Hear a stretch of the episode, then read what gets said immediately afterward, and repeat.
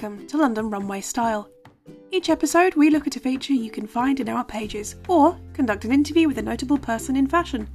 If you want to listen with a visual aid, head to londonrunway.co.uk for a digital or print copy. Today, we're talking to Robin Bobbé. My era is, you know, the the Stones and the Beatles and uh, that music of that period. It's so funny because music of that period and fashion were hand in hand. Yes. And and I loved, you know, I was so into Carnaby Street and Biba and uh, you know, Vivienne Westwood and Mm. that whole that, you know, that was there was a store here in New York that opened up um, in the 60s where Betsey Johnson was the designer. And it was called Paraphernalia. And everyone hung out there. Um, I used to be so intimidated. I would I would go by the shop and I would stand outside and I would peer in. Uh, I mean, the, the Velvet Underground would perform there. Mm. It was such a cool time, I have to tell you. Wow. Of course, everybody thinks their time is cool, I guess. Yeah, that's true. That's true. So, I don't know. I think I think yeah. these days we have a tendency to go, "Oh, it was cooler in the past." Yeah, you know, and and that's that's another thing about New York City because first of all, um, I grew up on Long Island in the 50s and the 60s, and I moved into New York City in 1971. And you know, people think of that time as New York being very dangerous. And maybe it was Mm. but I was totally oblivious. I had the best time. You know, I went to Woodstock. I still have my ticket. Wow. I was, uh, you know, I was a hippie, and um, the the uh, close of the era um, really, really were a defining time for me because I think that was when I I really changed. I I when I grew up, you know, I was very shy and I Mm. was as shy as Laura in the Glass Menagerie. And um it, I was painfully shy. And you know, I used to look at the fashion magazines. I used to look at you know, 17 and Glamour and and Cheryl Mhm. Tiegs. Oh my God, I wanted to be Cheryl Tiegs more than anything. Uh, but I, you know, I didn't have the little turned up nose and I didn't have um, the blonde hair. Yeah. And I just really, really what happened is I turned all those feelings inside. You know, all those feelings of, I can't be that person who I want to be. And I was depressed growing up. Yeah. And, you know, I think really um, I wanted to be a model so badly. Mhm. And, uh, you know, in those days, and it's kind of funny, I think that's why I do what I do, because in those days there was really one look. Right. And it was such a narrow focus. I mean, if you didn't have that look, you had no chance of modeling. Right. And, you know, today um, on my Instagram, which is at Modern Ager Casting, I posted a, uh, a wonderful story that was in the New York Times yesterday about Beverly Johnson, who was the first Black model on a cover of Vogue Yeah. in 1974 and this article you you know really your readers must must read this article by Ruth La Ferla Mm. she writes in the style section of the new york times and what beverly johnson the thing that's so amazing about her is that she really was focused. I mean, she went to Eileen Ford and she said, I am going to be on the I'm going to be on the cover of Vogue. And Eileen yeah. Ford said, "No. You you they've they do not post. They do not have women. They do not have black women on right. the cover of Vogue." And she you know she really didn't care she didn't she you know whatever if anybody said anything to her that was negative it made her just want to do it more so and and she was a groundbreaking model and she broke down barriers yeah. so um i i really respect her. Yeah. and you know i have i you know it's something else i love to do? I love to i'm a real researcher at heart. And i love to go onto uh, newspapers. And I love to go into the archives and I love to see what was going on in the modeling world in the yeah. 60s, in the 70s.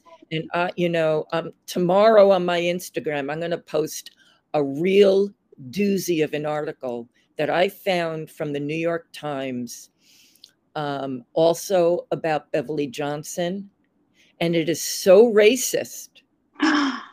it is so racist what they oh uh, you know it's it and it is just people are just not going to believe what what this article has to say so if anybody's interested yes you might go to my ig account at modern ager casting and take a look at this article and um, you know, that is the reason why I created my casting company, Modern yeah. Casting. And it's, you know, for 40 plus models of diversity because I knew I had to be part of the change. Yeah. We need to expand those boundaries of who we see and that's what you know that's what my work is that's what you know i always i always feel like um, we need to make changes and I'll, I'll tell you something else when i was 60 i became a model myself. Wow. And and it was i you know my husband and i have a photo studio. Yeah. And we work with getty images. And we shoot a lot of older women who um, are not seen, and we need to make these women available. And we work with an art director, and we shoot women who are inspirational, but mm. real. Real. We want to see women that look like us. Right. And so that's really one of one of my passions.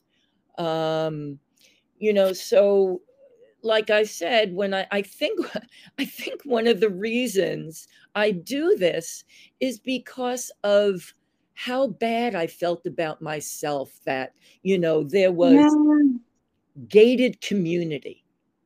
Mm. That I couldn't make head heads or tails of you know you know um, i remember also when i was maybe i was 16 um, i remember going to an open call that eileen ford had i was in high school mm-hmm. and there was one day a week where she would have open calls i remember walking in taking a look at all these young girls and just knowing I didn't stand a chance. Wow. And I turned around and I walked out. Ah. And there were two things. I was so intimidated. And there were yeah. two things I said to myself then and there I will never work with models, and I will never marry a fashion photographer. what did I do? I did both. so somewhere in there, I must be a masochist. Right. and you know, my first job in when I moved into Manhattan, my I went to FIT. Yeah. Uh, the Fashion Institute of Technology, and I went at night, and I needed a day job to support myself.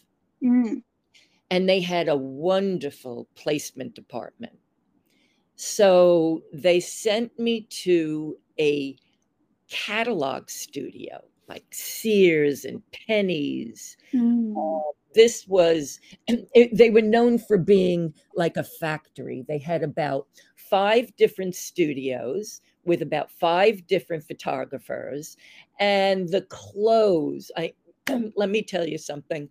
They all stylists, but you have to realize that it was all smoke and mirrors because we used to use clamps. The the, yes. the clothes were so terrible. they were, you know, they were this polyester, the worst materials you could ever find. And but these gorgeous women, because the same models that were doing Vogue were doing catalogs for their bread and butter. Mm. Catalogs was where the money was. And Vogue, they didn't get paid. I mean, they got paid, but it was not anything that you could live Right. on. But it was prestige. Yes. And so um I I mean, but like I, I remember that a lot of the models at that time became actresses. Like we worked with Mm. Basinger and somebody named Pam Dawber, who ended up, there was a TV show uh, called Mork and Mindy with Robin Oh, Williams, yeah. and Pam Dawber became Mindy. And um, Patty Hansen, who married, um, uh, you know, the Rolling Stones, um, Mm. Keith Richards. She was just starting out. I remember she came up to the casting office and she was so green. And uh, uh, uh, Janice Dickinson. I mean, you name it. You know, we worked with them all, but you know, the the catalog was kind of hush hush because nobody wanted to be associated with doing catalog. And um, so when I started working at at uh, it was called Warsaw, W A R S A W. It was on 34th Street. And um, I was getting an education in how to make the ugliest, the worst fashion in the world. And you can't really call it fashion because, you know, the catalog world was was really um, not where I wanted to be. I was much more interested in high fashion. Of But course. you know, I got my my sea legs, and after so so anyway, I ended up le- quitting school because I thought, hey, I got my start here, and um, after I guess it was about two years, I thought, you know what, I really gotta, I really gotta get moving. I got, I gotta, I gotta go after um, high fashion. So what I did was I moved to San Francisco, and I don't know if you've ever heard of a a um, a wonderful luxury store called I. Magnin and Company, but um, I, the the uh, store the, that I would um, it was like Bergdorf Goodman in New York. Yeah. Mm. They had the best designers. Um, and I was in charge. I was in, I worked, I was the uh, special events coordinator. We did all the fashion shows, and all the designers would come to town, and they were all from New York. And they all loved me because I was from New York. And I have to tell you, San Francisco was a very provincial town. Yeah. It, was, wasn't like New York at all. I'm sorry if I'm just going on and on, but I, I'm so I love it. I love I love this subject and I love um, talking about these, you know, what it yeah. was like in that time.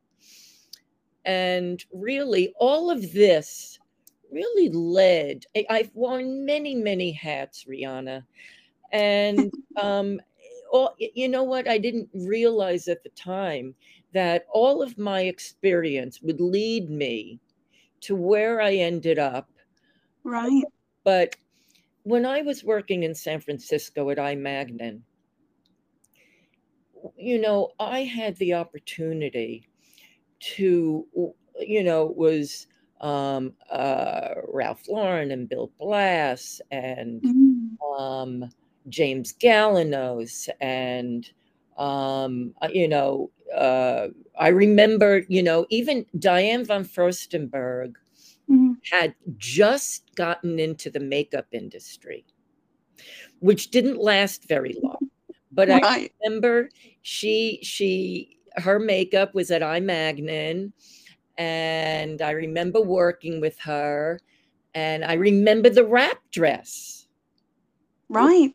Her first that was such a groundbreaking hit. Yeah, yeah. And you know, that was really what what made her. But she was, you know, she's an amazing, amazing woman, you know, a powerhouse. I just I'm so attracted to strong women. Because, yeah. You know, they they change the world. Um, mm. women and to, you know, show us we we we can be um we can change the the game for other women you know those who come before us who pave the way who make it mm-hmm. possible and so it was um, a very exciting time and uh, then i met uh, there's a woman a, an amazing woman who uh, was working with diana vreeland Mm. Are you familiar with Diane Diana Vreeland? She's uh yeah. Yeah, I mean she's an amazing, you know, she was editor of Harper's Bazaar and yes, uh, yes. she you know herself has um such an uh she she I believe I'm not sure if this is accurate. She might have been she worked for a long time for the you know the Met Gala. Mm she was very instrumental in getting that started with an Anna Wintour. Yes, yes. And what was that? I'm sorry. Yes, sorry, I'm just agreeing with you. Everything you're saying is so wonderful. um, um, like I said, I'm going on and on. But no, I love it. I love it. oh, good. So um, I ended up after after I worked at I. Magnin, um, there was a woman um, who I met who had been work. Uh, she was uh, her name was Mary Russell. Yes. And are you familiar with Mary Russell? Uh, a little bit, yeah. Okay, because uh, Ma- Mary might have worked in London for a while, but um, she mm. was she was she worked with um, Diane. Also, was an editor for um, I, Glamour, um, different magazines. Uh, actually, uh, Diana Vreeland was instrumental in, in starting Mary on her career. Now, mm-hmm. we met at I. Magnin, and she was representing Di- uh, Diana Vreeland had um, a show that was traveling the country. I forget what the mm-hmm. show was at the time. Right now, I you know it was very big, and Mary was um, there at, at I. Magnin, and she and I hit it off. And she said to me, when she, like I said, she was living in Paris at the time, and she said, "Anytime you're in Paris, look me up." Well, that's all I needed to hear. So I quit right. the job and I showed up on her doorstep. I was not going to let this opportunity get away from me because it was a dream ever since I was a child to Yeah, go to Paris. And oh, it was and and actually, I actually started modeling there myself because I was not the American look. I was Mm, far from the girl next door. My looks were very offbeat. And you know, in in a, a- Europe was way ahead of of the U.S. in terms of um, you know that kind of kind of offbeat. It's like it's like people like or or, or in London like Twiggy, you know. right. Um, I was as skinny as Twiggy, and um, so you know I had I had a really cool time there. I had a great experience, and um, but something something happened to me all of a sudden. And like I said, I've worn many hats. Mm. I got the acting bug. Oh, wow. Yeah. And I just I thought, you know what? As much as I love fashion, I'm going to put it on hold and I am going to go back to New York. I spent the summer in Paris. I went back to New York and I started training to become an actor. And I spent the next 10 years of my life acting. I trained in New York and then I went out to LA. And my very first movie was a movie called Real Genius. And it wasn't, it was in the 70s. And, uh, I, or I guess it was actually, let me think. No, because I went back to New York in 78 and I trained for two years. So it was 81 by now. Okay. And uh, my very first part was in this movie, Real Genius, and it was opposite Val Kilmer. Wow. And I was so scared, yeah. so frightened that I forgot my lines. I could not remember my lines to save my life. Oh, no. And I have to tell you, the truth is, I was not an actor, but I think again, it all stems from this childhood experience of wanting to be in front of the camera Right. when I wanted to be a model and felt like, you know what? If I became an actor, I wouldn't have to be beautiful. Yeah. I could I could actually but I had no talent for acting.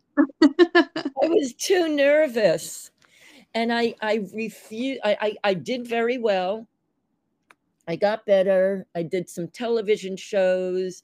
I did some plays. I did so after 10 years I said to myself, you know what? It's not right for me. I'm going back to New York. wow. So here, here I was on my next phase. You know, you the one thing I learned about the world and if if you're in something, I mean, I really I I could looking back, I could say, well, did I waste 10 years of my life because fashion was something that came so naturally to me? You know, it was instinctual. I really didn't Mhm. have to work at it it was there ever since I was a little girl, but somehow it, uh, you know, this modeling thing was in my head, and, and I felt like if I couldn't be a model, then I was a loser. Ah, yeah. So um, I, when I went back to New York, um, I, I believe it or not, before I got back into uh, the modeling world as a as a print producer, the first job I took was um, in documentaries as a Yeah. producer. And that very first movie I worked on was nominated for an Academy Award, which Wow. very exciting. and I met a lot of people, but everybody who I met, every single person was independently wealthy. Because right. no, you know, this was at a time when documentaries were not as big as they are today. Mm. And um, it was for PBS.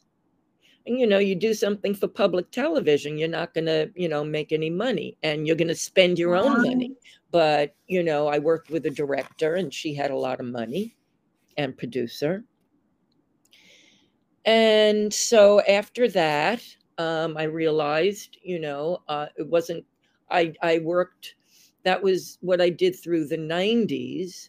Mm. And then um, it was 1999 um, when I got a job as a print producer for advertising. Yeah. And that's when everything came together. I was 50 years old and everything finally came together for me. Now, you know, it uh, you know, it's funny. I was a late bloomer because I Mm. I didn't get married till I was 47. Oh And- wow. Okay. yeah, yeah. I did everything late in life. And when I found myself um, at 50 working as a print producer, you know, I worked, it was one of the biggest production houses in Manhattan, and we worked with ev- all the big photographers. And we were a team of producers, and everybody was assigned a different photographer. And I that's when I found out that casting was my calling. Yeah. Because when you're a print producer, you do it all. So basically, um, you know, you you hire a stylist, you hire hair and makeup, you hire casting, you Yes. hire um, you know, you're doing, you know, in those days it was, you know, every corner in New York had a location van. Uh, these days you don't see location. If you see a location van, you're like, it, it's almost like a ghost. They, they just, Right. you know, the budgets. I mean, we had huge budgets in those days. And, um, you know, I, I realized that really I started when, when it, when it came to casting. And of course I knew clothes, but I felt, you know, it was my job to know as a producer, you need to know the best. Uh, Right.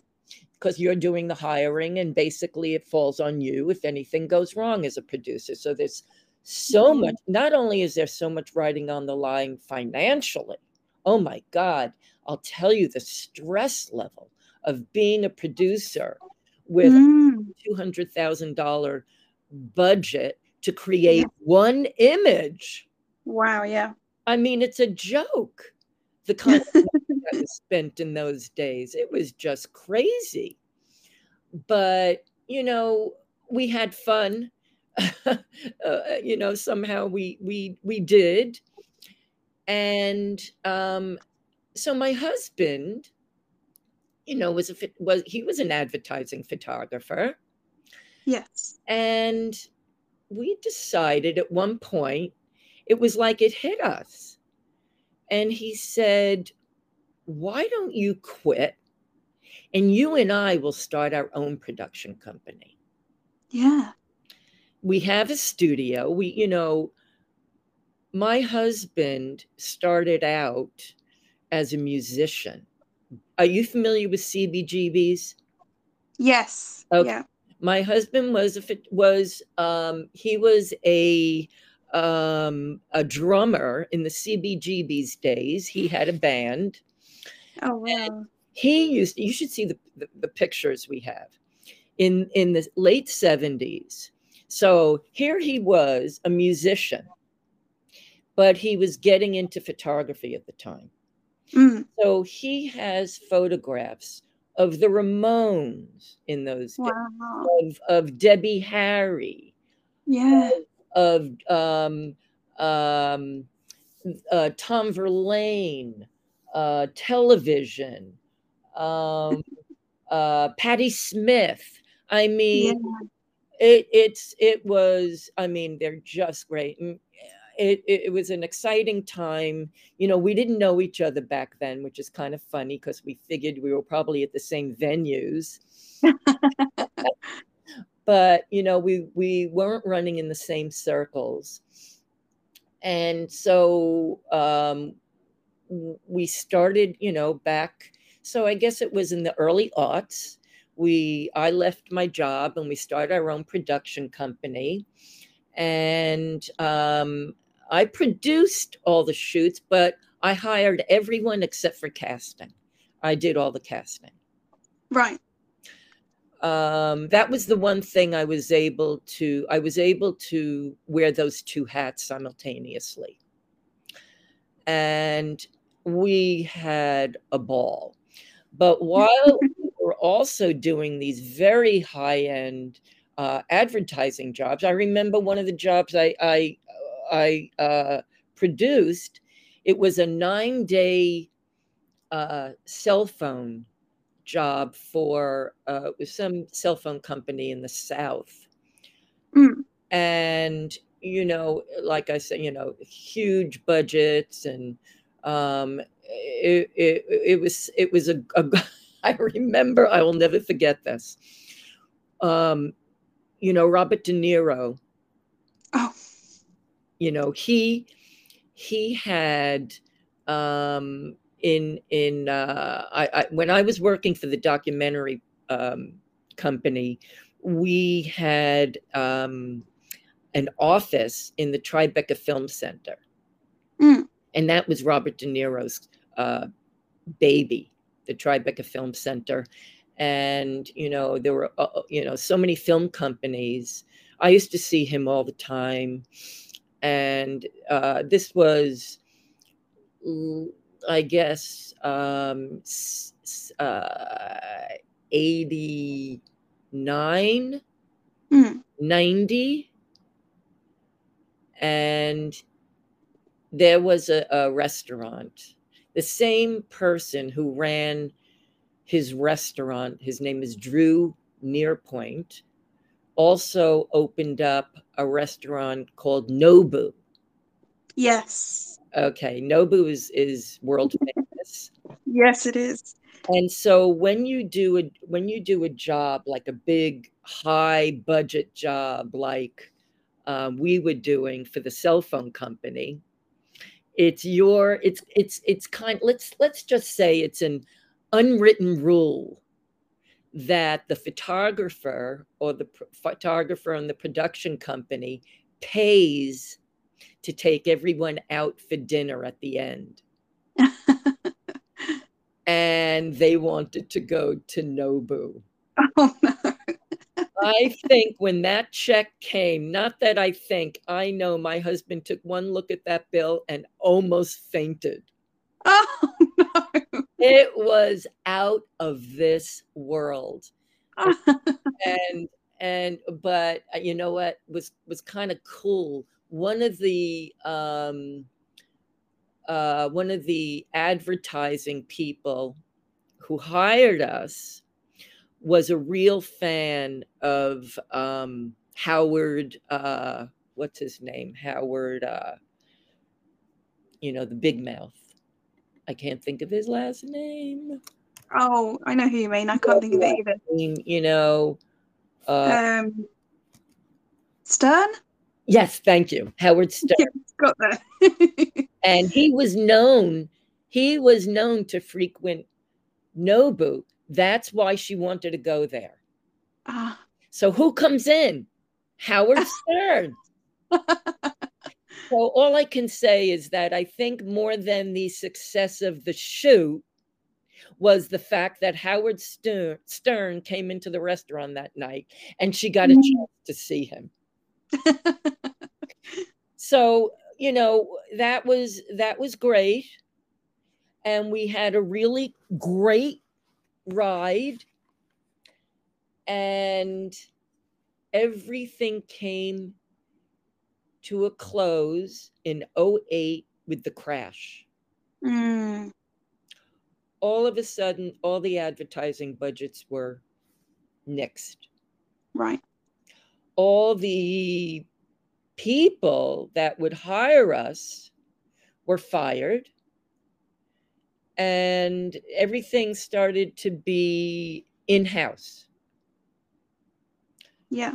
So we kind i have to say we were like ostriches. We didn't we kept thinking it was going to come back it was temporary. Yeah. and there there was a book i don't know if you ever heard of a book called the mouse and the cheese. Yes yeah. And we were the mice going back to the cheese. Yeah. We weren't we were not seeing we were not looking for a new path so we were just living on our savings, thinking it's going to come back, it's going to come back, but it never did. Yeah. So my husband started doing fine art photography. Mm. And we started producing fine art. And uh, he had two, one of his projects, which was called Half Drag, went viral and it was a huge success. It was photographs of drag queens where half their face was made up in the way they would look for their yes. drag and the other half was was how they really looked.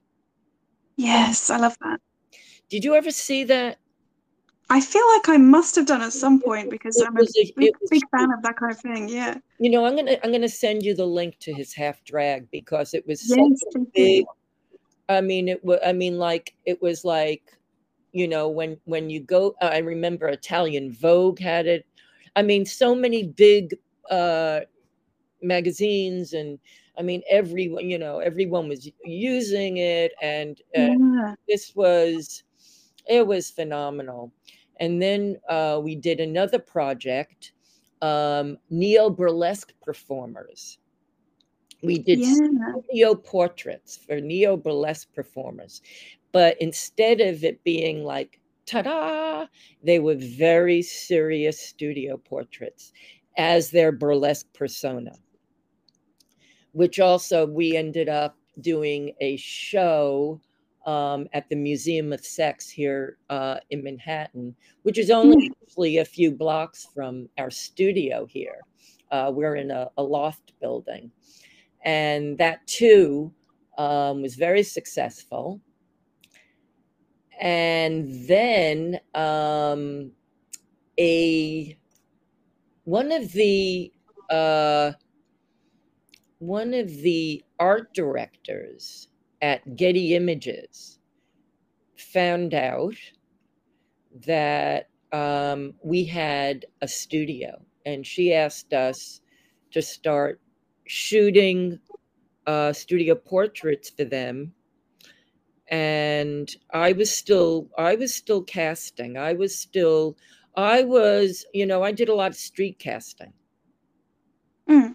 and i was always looking for older women because the you know the agencies the model agencies really didn't have the women uh, you know it wasn't big in those days like it is today Yeah. and um, you know who I worked with? This is actually kind of funny. I'm backtracking a bit, but when I was producer in um, th- with that big production company, we worked with Mae Musk. Okay. Now, Mae Musk wasn't the glamorous Mae Musk you see today. She was actually a plus size model. Ah. And in those days, um, she was, you know, a, a commercial plus size model, and she did Hmm. not do fashion. So that all, that all changed later on. Um, so anyway, I, you know, as I got older, and I, I was really, I wanted to work with older models. I wanted to, you know, work with models of diversity. We, you know, even we worked with, you know, not only the drag queens, but we did, you know, we worked with the trans community. We work right. with people with disabilities. We work with, um, you know, a lot of women of color, um, you know, and and older. You know, my thing is um, forty plus, and yeah. um, I also coach. I do a lot of coaching for for women who want to get into the industry. I'm working with a woman right now um, in LA who is uh, known. Her name is Ruth Junker. Um, she's known as as a uh, um, an author, and she's 73. And she woke up one day and said, "I want to be a model." Wow! So she hired me to coach her, and it takes time. She now just got her first agent. Amazing. But there, you know, the thing is, she really wanted it badly. And if you really want to do it, you know, I, I I tell women, if you, you know, if you want to be a commercial print model, there is a way, there's a formula, there's a way to do yeah. it. Um, you know, when I was modeling, everything, all the castings were in person. It's not like that anymore. Yeah. Um, you know, it was once the pandemic hit, everything everything is self-tape. Of course, yeah. And you know, so how do you do that? You really need to know, you need to know um, there's so much information. It's, you know, the lighting, the backdrops, um, you need you know if you want to do commercials there's you know how do you um you know there's um you know you need to read lines. Uh, if you don't if you feel like uh, you know there's even a way to read lines with a tele a home teleprompter.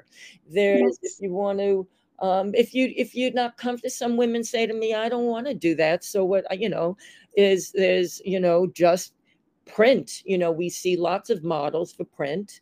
Um, not every commercial has lines um, but you know there's a there's a, a certain wardrobe um, i actually during the summer i discovered a woman in i don't know do you have best buy in in uh, the uk we don't, but I think we're we're all pretty familiar with the concept. I think yeah, we all have whatever you know your version yeah. is. I exactly. Saw this, I saw this amazing woman with. I saw her from the back, and she had long salt and pepper dreads. Oh wow! And I thought I have to see what this woman looks like, and she was so amazing, and I I knew she could be a model, and I approached her and she said to me, she's an art director for a magazine. And she said to me, mm. You know what? My dream has always been to be in a commercial. so we shot her. Amazing. And you should see her pictures. She just, she said to me, and and and I have to tell you, Rhiannon, we women do their own makeup. This is not about, this is about being real. Yeah. Is not, this is about using your own clothes. It's about doing your own hair and makeup because we want women to look like themselves. Mm. And it, you know, the the photographs, I'll, sh- you know, they anybody again if they want to go to my Instagram, they'll take a look. The, all the women that they see, that I post them all, and all the women that they see, they will see that these women are all wearing their own clothes and their own makeup and doing mm-hmm. they've done their own hair and makeup and they're stunning Yes. And that we have so much, you know, it blows my mind when I I get so excited when because my husband also, you know, he's he's been a professional for so, you know, for over for, you know, like he started in the late 70s and he is mm-hmm. so good at directing. You really want a good director. And you, you know, these women are, they're inspirational, you know, and they're, they're, we have, they have so much fun. You know, you want to, you want to have fun. And that was the one thing. Uh, when I was acting, I did not have fun.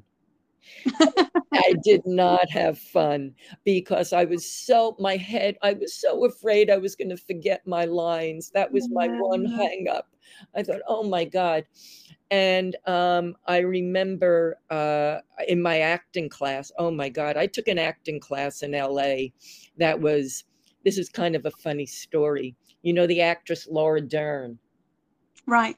She was, I took this star studded acting class. It was like every big Hollywood luminary. And I, again, once again, here I was, you know, so, so like feeling like, you know, the, this like big, no bigger than an inch. And, and like, how did I get into this class? And Laura Dern came up to me and she said, I know we did a movie together. She said, Please remind me, it's been killing me. What, what did we work on together? And you know where she knew me from? She knew me from the restaurant where I worked. I had waited on her. and I was so I was so humiliated. And I had to say, I wait on you at Butterfields. And she oh was gosh. like, it was, I mean, God, could you imagine? I felt so small, but she was so sweet. I mean, she really was. But it was really cool, you know. You know, every we all we all were in. I I the teacher was this. um She was a coach to stars. I mean, she coached everyone. Her name is Sondra Seacat, and she was also an actress and Sondra, S O N D R A Seacat, S E A C A T. And um, she had a very interesting way of working. She had a way of working that I've never done before. Where, I mean, I was Meisner trained, Sandy Meisner. Um, she would have us, we were, we were working from a book, and we each had a character it was actually um, trying to remember the name of it. Um, it was made into a movie with Meryl Streep and Jack Nicholson. Um, I, I, can't remember the name right now, but um, we had characters from the book, and and Sondra would say, before you go to bed, set your alarm clock for three o'clock in the morning and say to yourself, she was very spiritual. And she said, Say to yourself, Dear inner self, I never forget this. If it is your will, please reveal to me tonight in a dream what my character needs to know or what I need to know for my character, something like that. Mm. So I used to do that. We all did that. We did that every night and we would set the alarm and we would get up. No matter what was in our head, no matter what the dream was, we wrote it down. And. I did not really have faith in this practice. But I have to tell you, somehow I remember when it was my turn to do the scene, out of nowhere, this huge emotion of tears came out of me. Wow. It was it was quite a shock. So obviously it worked. Yeah. Yeah, it was it was really um, quite an amazing uh, um, way of working. So anyway, um, not any time because I, you know, or if you have any questions. I feel like I could just listen to you forever. so So anyway, let me let me I'll bring you up to speed to where I am now.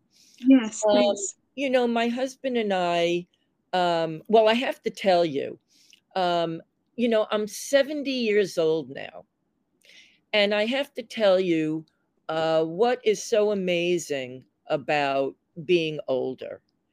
Um, and really, what happened to me also when I was 60, um, I found out that I was a writer. Wow. Found out two things my love of casting, which I found out earlier, and my love of writing, which I never knew. And that happened by accident because when I was um, when I was 60, I sent I sent an email to the Huffington Post and I said to them, you know, I, I told her about what it I sent the editor what had happened um, becoming a model at the age of 60. Mm. I said, I'm not a writer, but if somebody would like to interview me, I would love that. And she said to me, You know what? What you wrote to me is absolutely perfect. I would love to print it as is. And also, would you blog for us? Wow. And I said to her, But I'm not a writer. And she said, Oh, yes, you are. So she had me write about my uh, my acting career and my modeling career at that time, which was really more modeling than acting. Um, my first my first print job at, at you know at 60 it, it, you know it was like my third audition and um, it was for uh, a pharmaceutical company for Pfizer, and the the the uh, product was called Victrelis, and it was for hepatitis C. and I was paid twenty five hundred dollars for two years of usage. It's all about the usage, um, Mm. and after two years they came back to me and they say we want we want to buy the usage again for another two years and i got paid the same $2500 only this time i didn't have to do anything Right. so that was really cool and um you know women over 40 are are having their um their their it's happening. You know it's really Yeah. happening now. And that's what is so exciting. And more and more wi- women um, are seeing that. And they're we're we're not invisible anymore. You know Yeah. for anyone who feels invisible it's a really cool thing to get your head out of that kind of notion and show who you are and strut your stuff. And if you love fashion, you know, I'll tell you something else, Rhiannon. One one of the thing I didn't tell you, I'm also a vintage clothes collector. I'm a huge secondhand shopper. In fact, I used to spend all my time at the flea markets, and I used to have in uh, also in the 90s, I had my own um, secondhand vintage store in the West Village. And really, Mm. I had it because I had to have a way to get rid of my clothes. Oh, Gosh. Clothes were taking over my apartment. I had two dogs. And when I met my husband, he said to me, I almost turned around and walked out. so, so, um, anyway, I would love uh, also there's my website, which is modernagercasting.com. If you want to take a look at um, women that I've uh, cast there, Of course, yeah. um, and uh, you know about um, if you know you want to work with me i do offer uh, i will be offering a free 15 minute zoom call for anyone who's Ooh, curious and exciting. that information is on there. And um, like I said, on my uh, IG, you'll see um, all the women I work with, and you know, uh, just women that I love to promote. And follow me, follow. Yes. Me.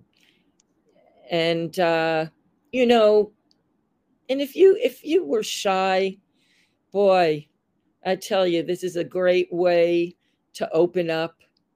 Yeah.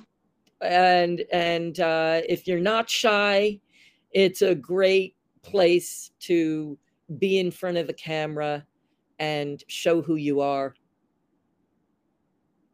I love that. Because women women today are doing it. Yes. and I love I love you it so do it. much. Thank you.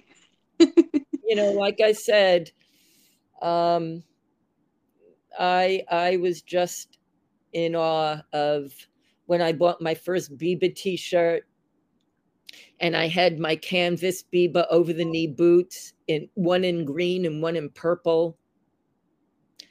And it was it was I wanted so badly to be a Carnaby Street girl, Yeah. you know, you know, uh, all all those uh, that was my style and and i still look i still see myself as a, a 60s rocker Yes. Beatle boots I love that. so if there's if you don't have any questions or you want to say anything I mean, else I had a whole page of questions written down and you've just answered them all yourself. I Oh, mean, it's incredible. synergy I, I think this is the easiest interview I've ever done. I think I've just sat here the whole time. oh my god i'm a blabbermouth No, no, it's perfect. It's absolutely perfect. well I, I so thank you for inviting me this has been so cool and and i have to tell you i i went online and i just in honor of you i i replayed the song Rhiannon and i i just had so much fun just listening to it such a beautiful song and such a beautiful name Oh, thank you. I'm so glad I was able to inspire that. You did you did thank you thank you. Well, thank you so much for coming on. Um, it's yeah, it's been amazing just listening to to everything and all of the experiences that you've had, and I'm sure a lot of people will find it really inspiring. Well, thank you. And again, I would love to meet anybody who's interested. Absolutely, we will send them all your way. Thank you. Thank you. And uh, enjoy. Enjoy, indeed. Thank you. Thank you. Bye bye.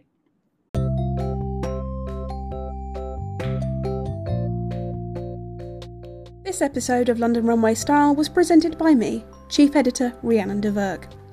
You can find full issues as well as interviews, articles, trend reports, and more at londonrunway.co.uk.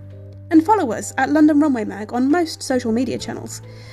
Until next time, enjoy.